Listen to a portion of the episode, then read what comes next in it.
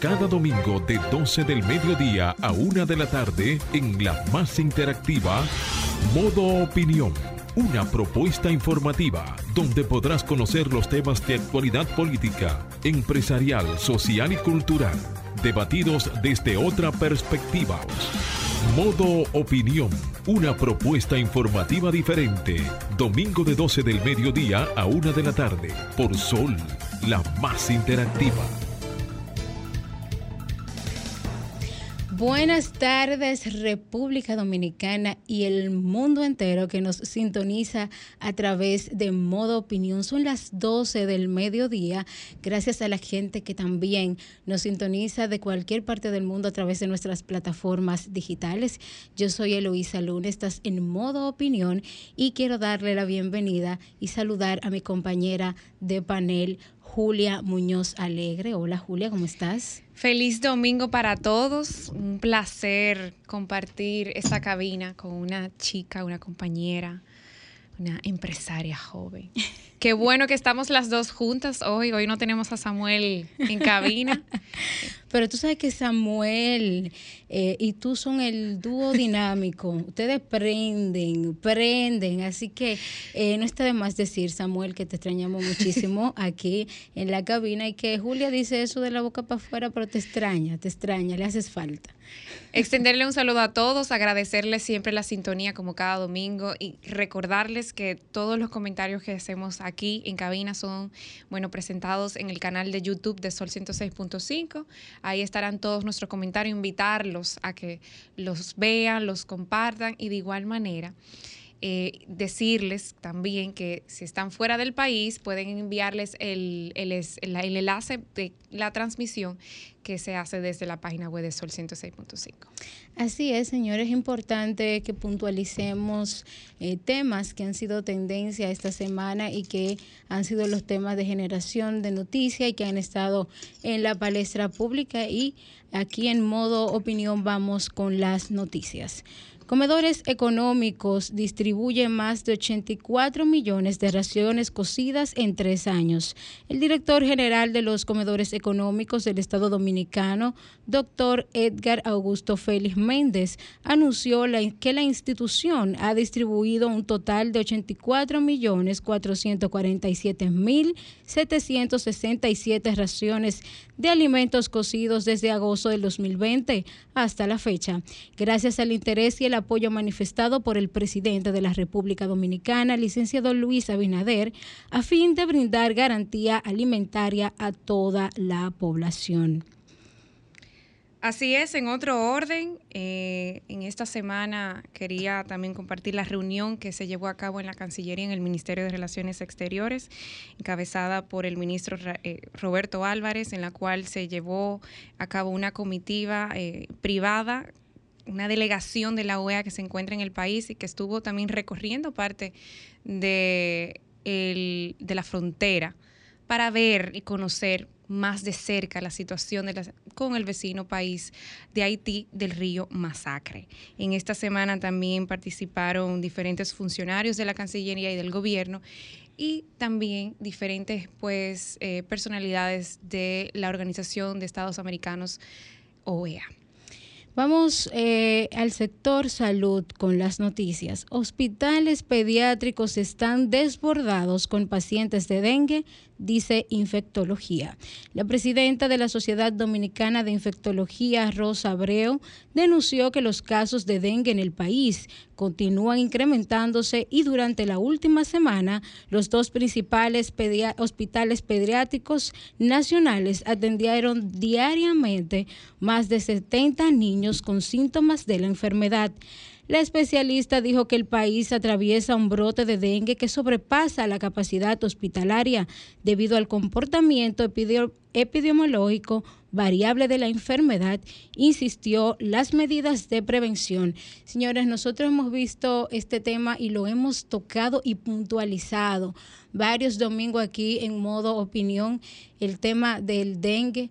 Y dijimos que sí, que ciertamente iba a seguir siendo noticia, iba a seguir siendo tema de interés nacional. Y también tratamos el tema de la responsabilidad ciudadana que nosotros tenemos eh, eh, en aportar para erradicar eh, esta, este virus, esta enfermedad que afecta a la sociedad y que sobre todo afecta a infantes. Seguimos con algunas eh, puntualizaciones, Julia. Así es, por otro lado, bandas haitianas utilizarían a República Dominicana como depósito de dinero, según un investigador de Perú. Esta noticia trascendió a, a, raíz de que el investigador Evan Ellis redactó un análisis sobre los retos de seguridad a los que se enfrenta República Dominicana y la respuesta del gobierno publicado por el think tank del Ejército de Perú, donde especifica estos detalles sobre las pandillas haitianas. Y esto fue un análisis realizado por un investigador que vuelvo y repito del Ejército de Perú. Vamos con las internacionales. Israel confirma que 210 rehenes están secuestrados por Hamas en Gaza. El número de israelíes secuestrados en la franja de Gaza por Hamas a raíz del ataque que perpetró el grupo islamista contra Israel el 7 de octubre ha subido a 210, informó este sábado el portavoz del ejército de Israel, Daniel Gari se ha notificado a las familias de 210 rehenes que sus seres queridos se encuentran actualmente detenidos en la franja de Gaza, indicó el funcionario en una conferencia. Señores, estas fueron las noticias y puntualizaciones de la semana. La verdad que son temas eh, de preocupación nacionales e internacionales pero también vemos noticias que son a favor eh, y que son también motivo de celebración y positiva, como es eh, la que se da sobre los comedores económicos y la función de la cantidad de raciones alimenticias cocidas que han distribuido a lo largo de estos tres años. Quiero decir que el tema de los comedores económicos estaba en una situación muy diferente a la que se encuentra ahora eh, bajo la administración de Edgar Félix, que está haciendo un trabajo extraordinario y excepcional desde esa institución y felicitamos la manera en que ha administrado correctamente los comedores económicos de la República Dominicana. Vamos a una pausa, a unos compromisos comerciales y usted quédese porque estamos en modo opinión. Ahora nos ponemos en modo opinión 12, 11 de la tarde continuamos en modo opinión y pasamos a un momento emblemático e importante de, este programa, ¿verdad? Eh, que son las partes de los comentarios. Miren, garantizar la supremacía de la constitución, la defensa del compromiso de la misma, la dignidad humana, la salvaguardar esta dignidad es una responsabilidad compromisoria de un órgano tan importante como es el Tribunal Constitucional. Y que esto funcione para garantizar un verdadero Estado de Derecho, no se debe de apartar del interés ciudadano y del interés colectivo de la sociedad dominicana. El Consejo Nacional de la Magistratura inicia el proceso de sustitución por cumplimiento de tiempo de cinco miembros de, dicho eh, órgano y entre ellos, muy importante, también eh, la sustitución del presidente, eh, el magistrado Milton Rey Guevara. Pero nos ha llamado la atención muy significativamente el hecho de que han surgido informaciones y han salido textos, noticias y desinformación sobre los posibles miembros que serán escogidos por este por el Consejo Nacional de la Magistratura acerca de su reputación y de si acierta o no o si va en contra o no de los valores que espera que tenga esa persona o miembro la sociedad dominicana para representarnos. Y creo que esto es una acción que no busca más que desmeritar antes de tiempo a estas personas, a estos profesionales que estarían ocupando estos cargos, ya sea porque pertenezcan a partidos o corrientes políticas contrarias al interés de muchos.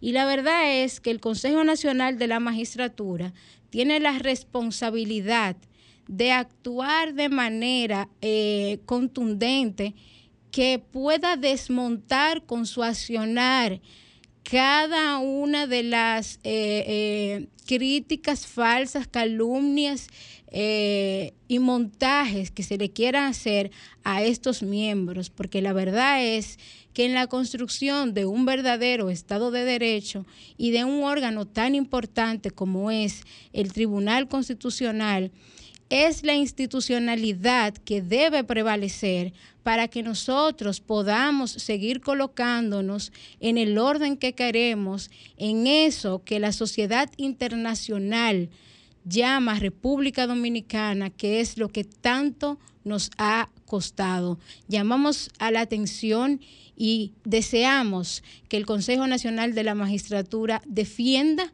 y sobre todo resalte cada valor profesional y honesto de estos posibles miembros. Seguimos en modo opinión. Adelante, Romero.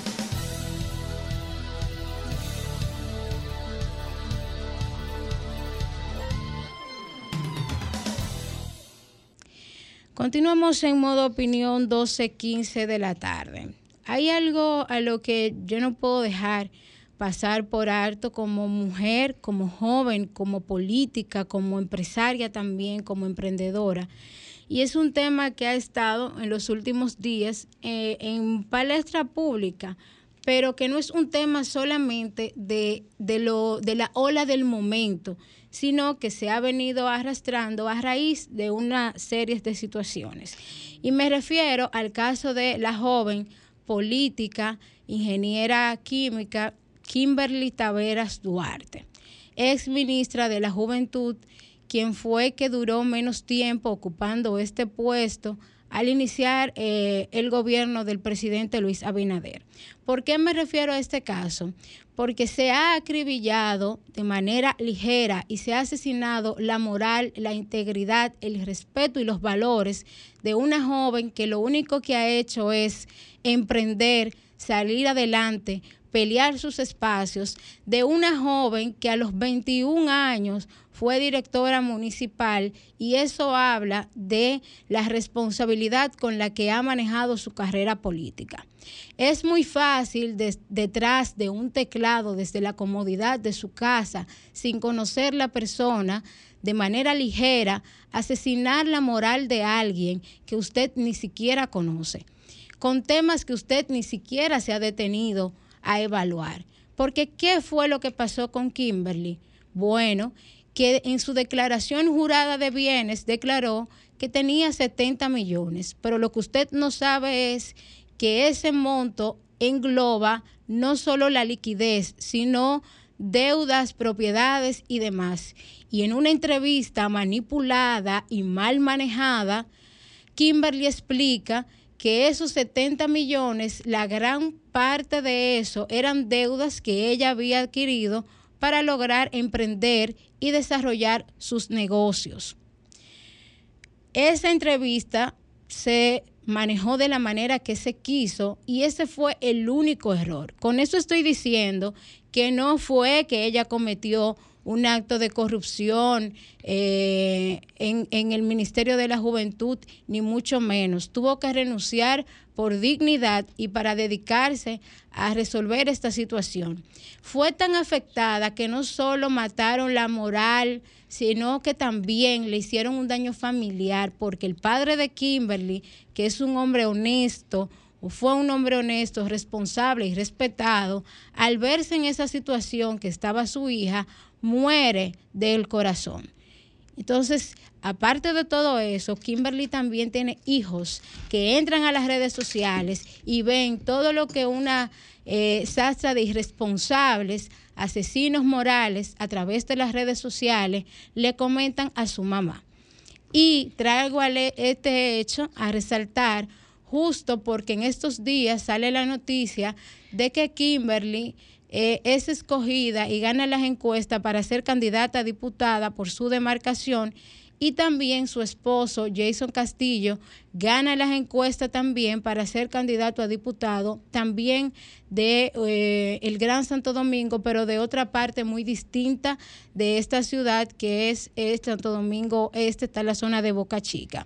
Y dicen ligeramente que se les regaló a Kimberly y a Jason una candidatura o que no la pueden tener por el simple hecho de ser esposos. Señores, esos dos jóvenes fueron jóvenes que se conocieron haciendo política y que cada uno tenía su trayectoria individual de hacer política y también su liderazgo.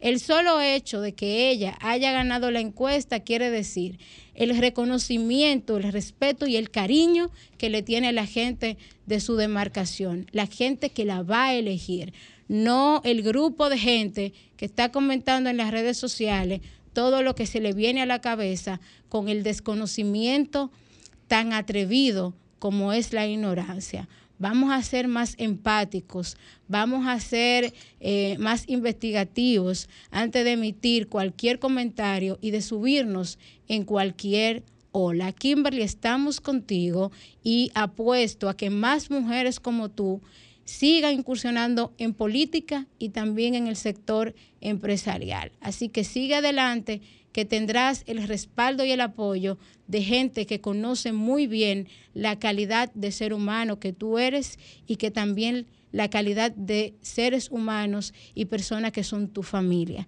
Adelante, Romero.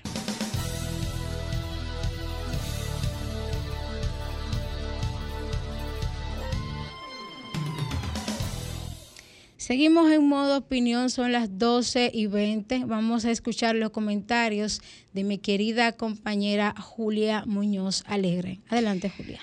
Muchísimas gracias, Eloísa, y qué bueno que antes de iniciar mi comentario, pues corroborar eh, ese apoyo y, y en el orden de esas ideas, porque yo siempre digo algo, el tiempo lo demuestra todo no solamente en política, sino en otros aspectos de la vida del ser humano. Y eso lo vamos a ver en el desarrollo de la carrera que ahora emprende como candidata, pues Kimberly en el PRM. Yo creo que ella va a poder demostrar con hechos, pues todas esas calumnias y tal vez todos esos frentes que lamentablemente, no por ser mujer, sino por ser candidata en un partido, ha tenido que enfrentar. Y lamentablemente eso se ve también en otras esferas a nivel nacional. Tenemos mucha confianza porque cuando hay una mujer en política, hay democracia. Hay una gran representación de sectores y yo siempre digo que la mujer une. La mujer une. Y eso es un mensaje que se va a dar. Y nada, ahí estará el tiempo y ella lo va a demostrar. Así es. Bueno, entrando en modo opinión, cambiando el tema, quiero hacer hincapié en lo que se está llevando en estos momentos en el Hotel Sheraton de Santo Domingo. Es el primer seminario taller de transparencia, control y cumplimiento que realiza la Secretaría Nacional de Finanzas del Partido Revolucionario Moderno, el PRM, aquí en Santo Domingo, como una, vamos a decir, como una plataforma para no solamente respaldar a los candidatos, sino también por primera vez una plataforma que demuestra y, empodera a los candidatos en temas tan importantes como es la rendición de cuentas. Y el cambio de una cultura, de una promoción de cambio de cultura en la rendición de cuentas y en la transparencia, no solamente fortalece la democracia, sino también fortalece los procesos electorales exitosos. Y en estos momentos, todos los candidatos electos a nivel nacional, desde los distritos eh, nacionales, municipales, diputados, senadores, alcaldes, están siendo pues empoderados, podríamos decir, en este seminario taller eh, que está organizado por la Secretaría Nacional y también los, los le transmite las ideas y los conocimientos importantes en dos leyes que vamos que voy a compartir. La Ley 3318 y la Ley 2023, que establece que los candidatos deben rendir un informe sobre los ingresos y los gastos de sus campañas ante la Junta Central Electoral. Además de esto, los candidatos aprenderán a utilizar el portal Cuentas Claras para no solamente fortalecer sus finanzas, también los capacitará y también les ayudará a tener herramientas para el manejo de los recursos públicos de sus campañas, no solamente para reforzar la confianza en ellos mismos como candidatos, sino también en reforzar la confianza de la ciudadanía y del compromiso que tiene el Partido Revolucionario Moderno en la sociedad.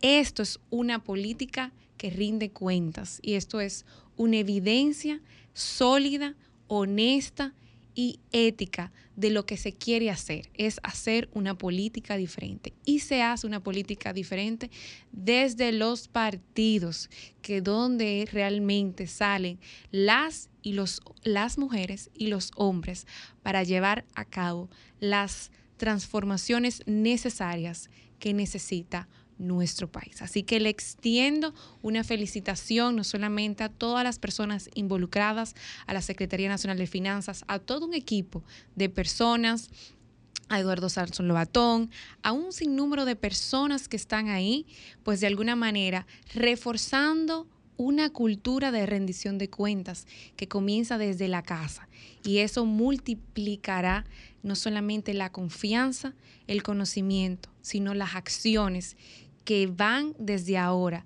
a llevar a cabo los candidatos de este partido político. Así que mm, mis extensiones de felicitaciones también a todos los candidatos que salieron electos e invitarlos e invitarlos a que sigan muy de cerca estos procesos, porque de alguna manera las cosas importantes, las cosas que valen la pena, toman su tiempo, toman sacrificio, pero inician en la casa. Y qué bueno que la casa está organizando a sus candidatos en temas tan trascendentales y prioritarios como es la transparencia y la rendición de cuentas. Hasta aquí mi comentario del domingo de hoy. Adelante, Romero. Modo Opinión presenta la entrevista. 12.29 de la tarde, estamos en modo opinión. Gracias por continuar con nosotros y mantenerse ahí. Debo desearle feliz almuerzo a esa gente que come y tiene la dicha de comer temprano y calientito, ¿verdad que sí, Julia? Sobre eh, todo calientito. Calientito. Miren, nos honra con su presencia hoy en modo opinión nuestra invitada, Omara Corporán Castillo política, abogada, presidenta de la Juventud del Partido Unidad Nacional PUN y representante ante la Junta Central Electoral. Bienvenida, Omar. Gracias, opinión. gracias. Me encanta que ustedes dicen eh, comer tempranito y yo de lunes a viernes estoy en otro programa y nunca alcanzo a comer temprano porque es de 12 a 2. Yo no me acuerdo cuándo fue la primera vez que yo hice eso. No, me salvo, no me salvo. Bienvenida. Qué bueno tenerte por fin por aquí, que este, esta cabina está llena de chicas inteligentes. Me encanta, me, encanta. Yo también, yo también. Y darte la bienvenida porque sé que aparte de ser abogada, de ser política, no sé si, eh, si compartimos un poco de tu perfil. Qué bueno tenerte por aquí. Sé que como presidenta de un partido de, la juventud, importante, eh, nos cuentes cómo ha sido pues esa trayectoria hasta llegar al día de hoy eh, y que la gente te pueda conocer. Sí, bueno, eh, cuando venía entrando el chico me dice, mira, pero tú eres joven. Y yo creo que es el primer comentario que me hacen cada vez que voy a algún entorno político o algún encuentro social, porque las personas antes de conocerme leen mi, mi hoja de vida y ven que yo participo en observaciones electorales, ven que yo hago esto, ven que yo hago aquello, y tan pronto me ven en cabina o me ven en un programa, me miran y me dicen, oh, pero ¿y qué edad tú tienes? Y yo 25, pero han sido 25 años eh, bien vividos. La verdad es que yo nací en el seno de una familia política eh, y por ende tú, Julia, debes saber que cuando tú tienes familiares o algún familiar que está relacionado en la política, tú tienes dos caminos. O la detestas y no quieres saber de ella, o por arraigo vas a ser parte de ella. Yo tomé la decisión muy joven de, querer aportar de manera positiva a mi país y luego cuando me vine ya de, hacer mi primera carrera en el extranjero, dije, quiero hacerlo activamente. Y bueno, me, tocó, me encasillaron en la juventud por la edad, cuando yo lo que quería era el defender la, mujer y el tema de la mujer, me encasillaron en la juventud y creo que fue la, mejor decisión que, pudieron tomar porque le dio un giro totalmente diferente a, a mi vida. Creo que nosotros los jóvenes somos el, futuro de nuestro país y poder aportar de manera positiva a ese renglón, la verdad es que ha sido maravilloso. Siempre nos dicen, esta generación está perdida, pero no es cierto. Yo que estoy haciendo mi segunda carrera, te puedo decir que hay muchísimos jóvenes que día a día eh, toman decisiones para aportar de manera positiva a la República Dominicana. Las universidades están llenas, las escuelas están llenas. Hay muchos jóvenes de nuestra generación que han trazado un camino diferente y que están dispuestos, igual que nosotras que estamos aquí, a librar la batalla para un mejor país. Mira, es eh, llama mucho la atención. Te felicito por las decisiones que ha tomado y sobre todo porque incursionar eh, en política y someterse a esta carrera no es tan sencillo. Y más cuando eres mujer. Ni tan fácil. Dicen eso, que más cuando eres mujer, yo el otro día casi tuvimos un pleito aquí porque... No, pero lo podemos tener de nuevo. no, porque hablábamos de la participación de la mujer en política y, y resulta mucha queja de que porque somos mujeres, yo entiendo que al final lo que hay que trabajar es por el liderazgo y construir los espacios y olvidarte si eres joven, si eres mujer, verte como un dirigente más y pelear por eso. Librar la batalla. Y, y, me llama mucho la atención cuando decías, me, me encasillan en la juventud porque yo quería hacer otras cosas y fue parte de lo que eh, te puedo poner como experiencia propia viví y muchos de mis compañeros y decíamos, no queremos estar en la juventud porque podemos aportar más, pero sin embargo, eh, alguien me hizo entender que la juventud por nuestra edad era nuestro espacio natural y que desde ahí era que teníamos que construir nuestro rol y nuestro perfil político, que es el espacio natural donde nosotros podemos hacer mucho porque es la juventud precisamente la mayor parte del electorado que va a tomar las, decisiones. en las elecciones del año 2024. ¿Qué eh, em, acciones están tomando ustedes desde su partido y tú como presidenta de la juventud de este partido de cara a ese proceso electoral donde los jóvenes precisamente somos los protagonistas? Mira, lo primero que nosotros estamos haciendo, y creo que es eh, lo que hay que emular, que es incentivar a los jóvenes a incluirse en la política. Lamentablemente, y, con justa razón, los dominicanos eh, a veces tienen un sentimiento de yo no quiero ni siquiera votar, yo no me quiero incluir en la política, porque hemos tomado la política y lo hemos convertido en algo que quizás no sea tan positivo a la percepción de las demás personas. Entonces, incentivar a los jóvenes a formar parte de estas organizaciones políticas y hacerlos entender de, wow, tú quieres un cambio en tu país, tú puedes formar parte de ese cambio. ¿No te gustan los candidatos que hay? Pues tú puedes aspirar a ser candidatos y desde una perspectiva joven hacer algo diferente. Yo siempre digo que el cambio está en nosotros y esa es la primera política que ha tomado eh, mi partido y creo que muchos partidos la están haciendo. Vemos que el PRM ha sido un partido que está motivando mucho a los jóvenes. Vemos que la Fuerza del Pueblo también está optando por candidatos jóvenes, por candidatos nuevos, el PLD también, ya sea por estrategia o por lo que sea, pero se está dando algo positivo que le están dando apertura en el campo político a los jóvenes. Y eso es algo que mi partido y yo tenemos muy claro que nosotros está el futuro. Como tú dices, el electorado joven fue quien marcó las elecciones pasadas y el electorado joven es quien va a tener la decisión de lo que va a pasar en el panorama político en las elecciones del 2024. Lo segundo que en términos personales yo voy haciendo es, yo imparto siempre talleres, eh, mítines, eh, conversatorios eh, en torno a la comunicación, en torno a, a, una perspectiva joven en la política.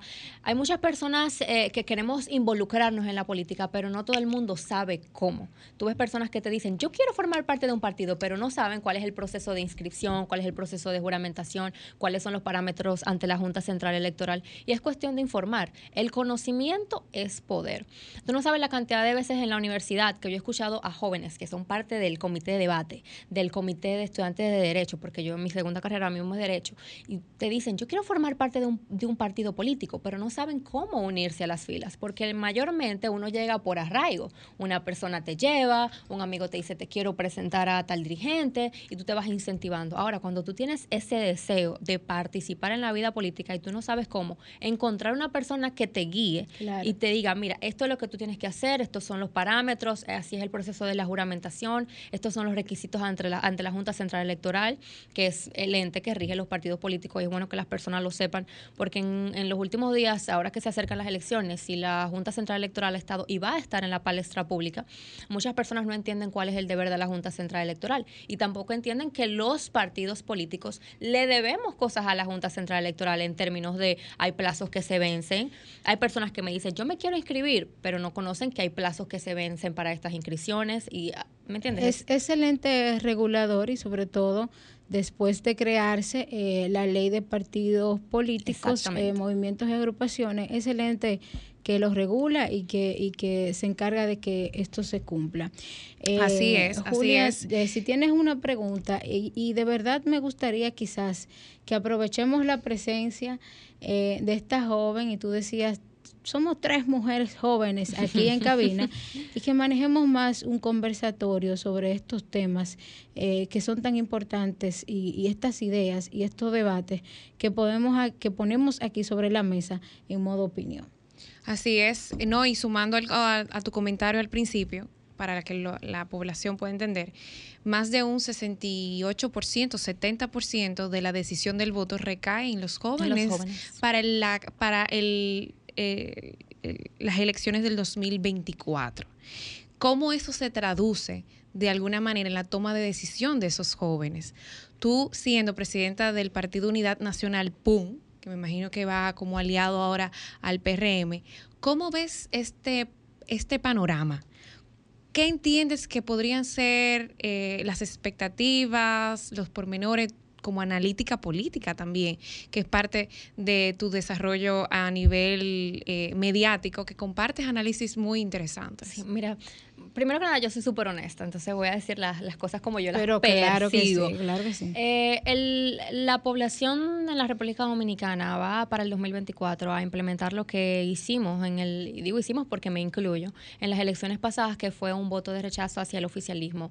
Por X o por Y razón, por situaciones que se estaban dando en, en el PLD, por el descontento que existía hacia el gobierno del oficialismo, dimos un voto de rechazo hacia el PRM y lo hemos posicionado en ser el partido de gobierno. En el 2024 va, va a suceder eh, algo similar.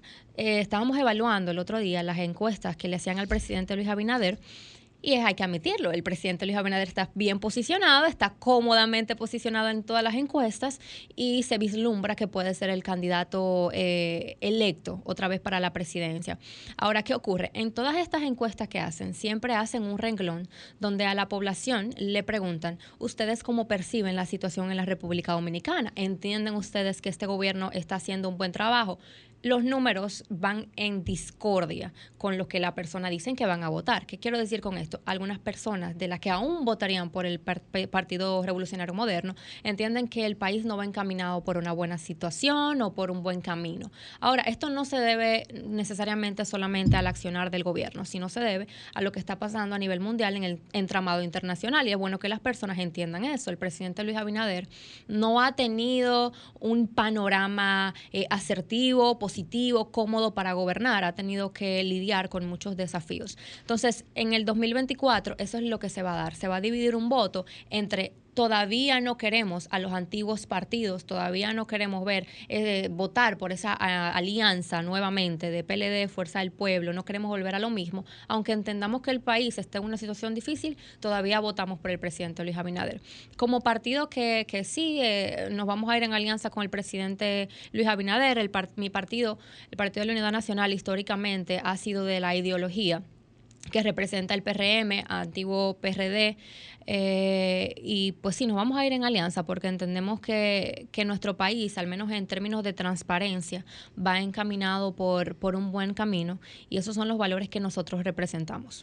Mira, yo creo que puntualizar y obviamente, como lo has dicho, desde tu punto de vista, desde tu opinión y desde tu sinceridad, es importante y eso que puntualizas de que eh, una cosa, eh, hay una variación entre la, los números del presidente Abinader y los números de, de, la percepción de la población de cómo camina o no camina el país. Es importante saber que un mal de 20 años no se corrige en tres. Mm. Eh, y que a pesar de que al presidente no le ha tocado ciertamente gobernar en los mejores tres años del mundo, quitando todo el daño que causó o que causaron los antiguos gobiernos antes de llegar el presidente Abinader ahí, eh, luchar con la situación en la que se encontraba el país, ha sabido sobrepasar todos estos temas de manera exitosa, porque no solo es eh, la corrección del problema, sino que también propulsar y hacer acciones en beneficio de la sociedad dominicana que podemos resaltar. Cientos de ellas, muchísimos cambios y sobre todo que se está gobernando para dejar un mejor país y para dejar una mejor República Dominicana independientemente de la percepción, porque no estamos haciendo una politiquería, él no está haciendo un, populismo de que voy a gobernar para que la percepción esté buena, voy a gobernar para que este país mejore y para que se vean los resultados. Y todo el mundo sabe que los grandes cambios siempre, siempre empiezan con rechazos hasta años después que la población empieza a valorar entonces estos cambios significativos e importantes también para las sociedades. De manera que, es importante ver eso y yo quiero que Romer, eh, vamos a abrir los teléfonos para que la gente también pueda eh, mostrar su opinión de, estas posiciones que hemos planteado aquí en modo opinión. Comunícate 809-540-1065. 1-833-610-1065 desde los Estados Unidos. Sol 106.5, la más interactiva. Continuamos en modo opinión, es las 12 y 43 de la tarde. Tenemos llamada, eh, Romer. Bueno, lo que la gente se contacta con nosotros y nos dice su opinión, seguimos conversando con una joven política dominicana, presidenta de la Juventud del PUN y también es representante ante la Junta Central Electoral. Hablamos del trabajo y la participación también eh, de la juventud en política. Es bueno resaltarlo, eh, no solo porque es el voto a conquistar, sino porque es el legado de la nación, de la sociedad y no solo el futuro, somos el presente de, este país. Sabes que en el bloque anterior comentabas algo interesante sobre el gobierno de los 20 años. Sabes que a mí personalmente, y lo digo responsablemente, nunca me ha gustado ver a un gobierno y referirme a un gobierno como algo meramente negativo. Yo siento que cada gestión tiene sus luces y sus sombras. Hace unos meses yo tuve el honor de reunirme con el expresidente Leonel Fernández, porque, como digo, a veces nosotros eh, queremos llevarnos de fanatismo político y olvidamos que todo el mundo tiene su razón de ser o su forma de aportar a, la República Dominicana mediante la política.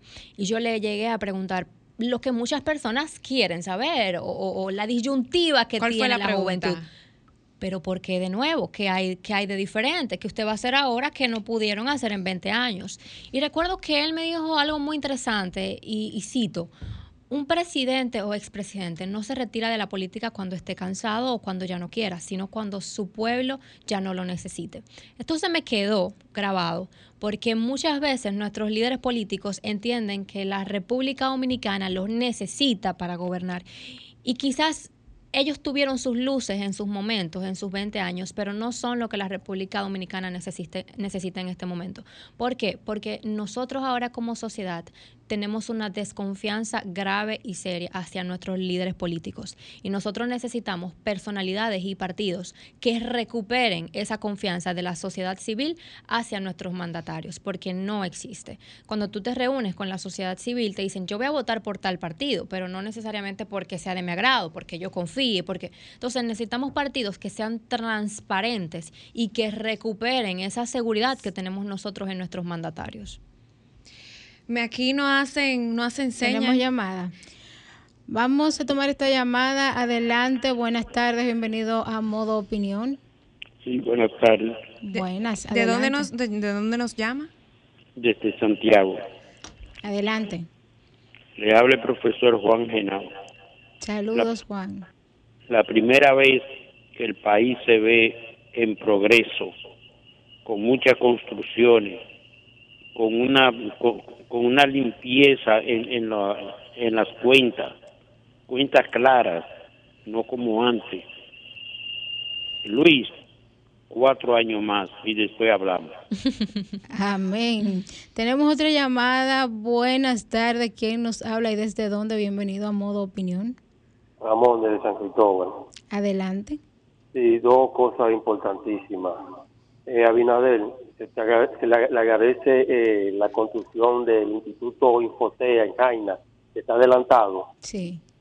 Pero ahora bien, Abinader, por favor, el tranvía o el metro, lo que vemos aquí en San Cristóbal, lo más rápido posible. Este transporte aquí en San Cristóbal es malísimo. Dele rápido a esos maestros, ¿no?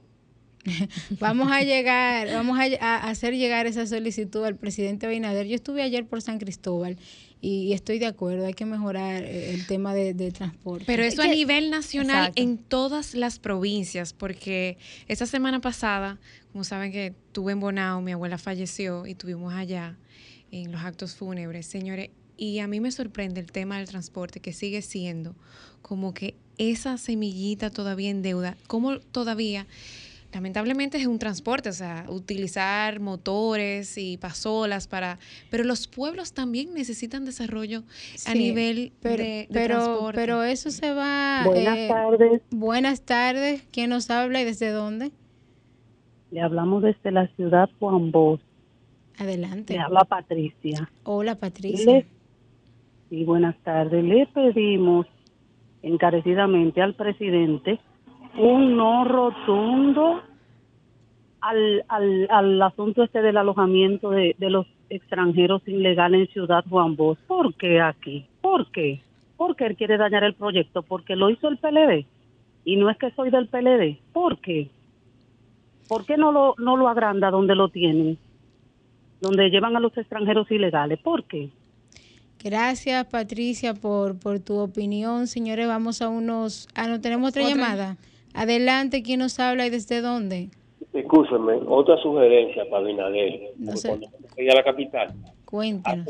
para Binader y Luga Pública hacen falta más elevados y túneles subterráneos. ¿Cómo es ese túnel? ¿Cómo es que le dicen? Bueno, túnel, sí. Ah, porque es que se coge lucha con los tapones en la capital. ¿Cómo es que le dicen túnel? Sí, la cuestión es todo por, por abajo ahí. La sí, pasos a desnivel, sí. Sí, sí, eso está haciendo falta, gracias. Gracias, señora. Vamos a compromisos comerciales y continuamos en modo opinión. Ahora continuamos con modo opinión, donde nace la información. 12.52 de la tarde estamos en modo opinión y recordamos que compartimos y hemos debatido con Omara Corporán Castillo, quien es presidenta de la Juventud de El PUN y representante ante la Junta Central Electoral. Hemos tenido un conversatorio muy ameno y un debate interesantísimo de ideas y me gustaría que le des un mensaje a esa juventud que nos sintonice, que también eh, nos sigue a través de nuestras plataformas digitales y que también nos dé tus redes sociales para poder seguir ese trabajo arduo día a día a favor de la juventud. Mira, la red social que yo más utilizo es dime, Julia, dime. No, y que también agregando que si vas a aspirar en ese mensaje también. Ay, Dios mío, la pregunta del millón. Mira, eh, para nadie es un secreto que hay muchas candidaturas reservadas, por ahí podría estar la mía, eh, pero yo no quiero confirmar nada porque la política en nuestro país ahora mismo es eh, muy cambiante y a veces las personas cuando nosotros decimos sí voy y después te retira quizás no entiendan el por qué, no entienden que hay procesos internos de nuestros partidos que a veces hacen que nosotros retrocedamos algunos pasos.